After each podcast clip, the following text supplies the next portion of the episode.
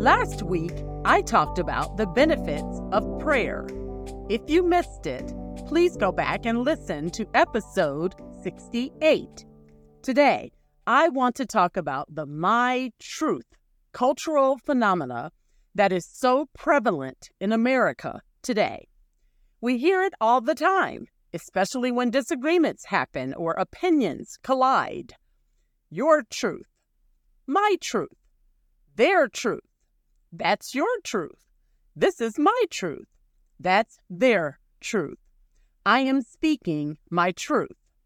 So, what does any of that really mean? Generally speaking, when these expressions are used in American culture, they mean an unsubstantiated opinion or what a person wants or chooses to believe.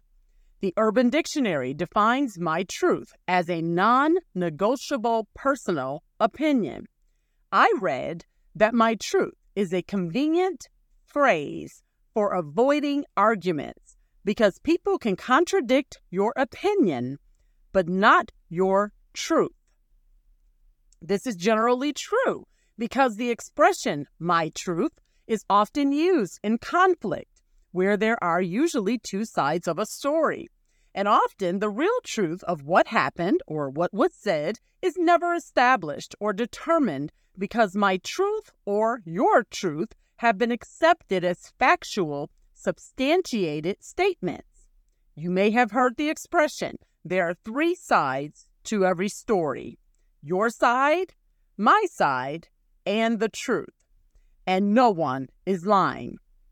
That no one is lying part had me baffled for a minute because I'm thinking, how could all three perspectives be the truth? I mean, somebody has to be lying, right?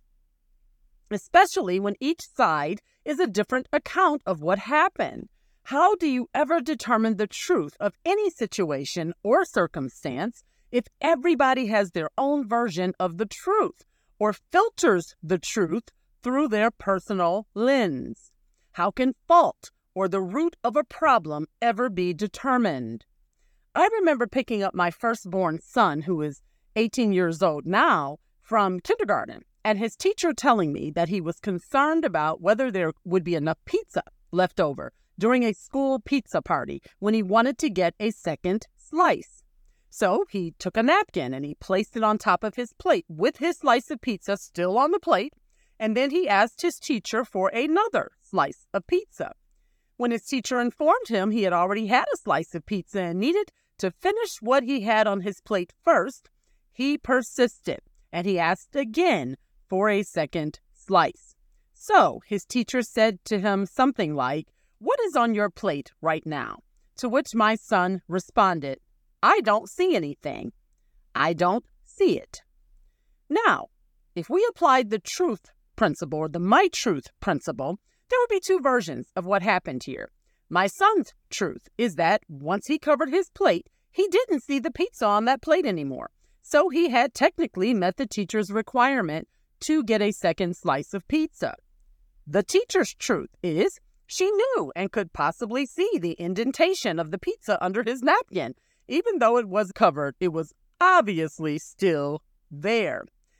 And my son knew it was still there, albeit hidden.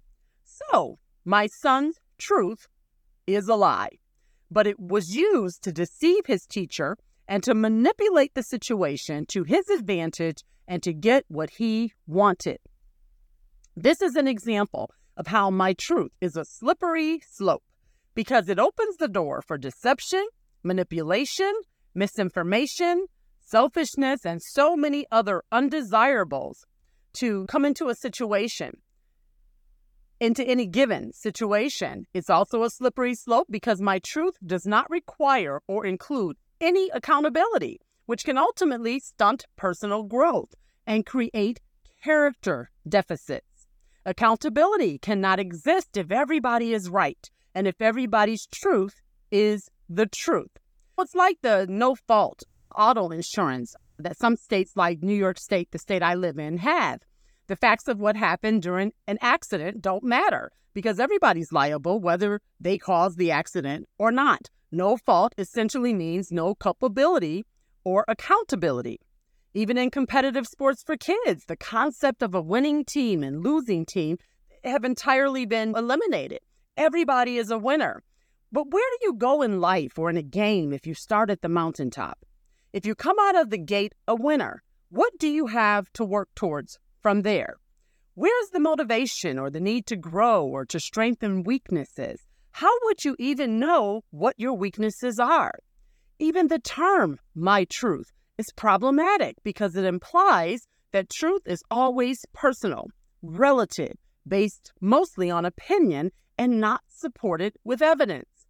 But if everybody is always right, according to their personal worldview or personal truth, then why would the word wrong be in the dictionary? I read that even though everyone is entitled to their own beliefs and opinions, a belief is not a truth. The truth is universal, it's unchanging, it's proven by evidence, and it cannot be owned. If the truth becomes personal, it loses authority. As the quote says, truth is a constant, unchanging, unwavering standard by which we can determine right from wrong, good from bad, left from right, black from white, and so on. It is not a moving target or based on relativism. There's no uh, stability or reliability in truth that is constantly changing. Truth is absolute and can stand independently. It is not affected by our feelings or opinions. Truth is universal. Numbers and colors are a good example of this. Red is the color red wherever you go. 2 plus 2 equals 4 in all languages. It will never be 5. It is an absolute and universal truth. Other examples of universal truths are the earth revolves around the sun, the sun gives us light, and humans are mortal. I'm sure you could think of a few to add here as well. Can you imagine if traffic laws or the rules on your job kept changing based on the day or who was in charge? Today you can turn right on red, tomorrow you can't. Today the red light means stop, tomorrow it means go. Today you're considered late if you come in after 9 a.m., tomorrow if you come in after 7 a.m. Imagine the confusion and the chaos that this would create. Imagine if there was never a consequence for your action or you could twist the truth to suit or support your version of what happened, and it was accepted as universal truth.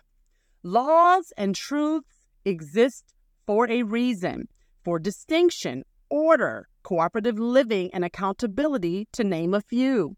In court trials, legal trials, truth and accountability are determined by the facts and the evidence presented. If the facts or evidence show that you broke the law, it doesn't matter what your truth or version of what happened is, because the law is the truth and the standard, no matter what your opinion is.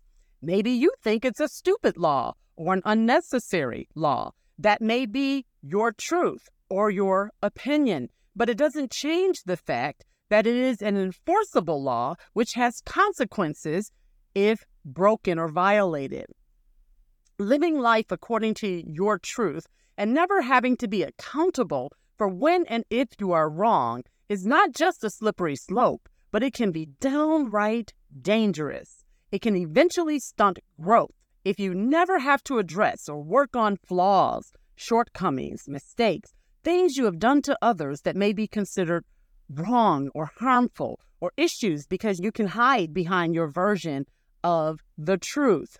There are a couple of scriptures I want to share with you. One is, Woe unto them that call evil good, and good evil, that put darkness for light, and light for darkness, that put bitter for sweet, and sweet for bitter. Part of growing up is taking accountability for our actions, good and bad, and course correcting when we are wronged, as well as growing from the lessons learned from our mistakes and our failures. That is how character is built. There's another scripture that says, so that we may no longer be children tossed to and fro by the waves and carried about by every wind of doctrine, by human cunning, by craftiness and deceitful schemes. There's another scripture that says, When I was a child, I talked like a child. I thought like a child. I reasoned like a child. But when I became a man, I set aside childish ways. I no longer used childish ways. Dr. Henry Cloud is quoted as saying, Whenever someone is not allowed to own their own behavior or suffer its consequences, boundaries are being crossed. That cross boundary, in my opinion, is the truth that doesn't change and that needs to be the standard or basis from which we determine what happened, whose responsibility it is, and where the accountability lies. The preamble to the Declaration of Independence says, We hold these truths to be self evident that all men are created equal, that they are endowed by their Creator with certain unalienable rights, that among these are life, liberty, and the pursuit of happiness. That means the truths mentioned are unquestionable and beyond debate. That is the essence of what truth is unquestionable and beyond debate. And I might add, weightier than our individual opinions. Thanks for listening to today's episode. Bye for now.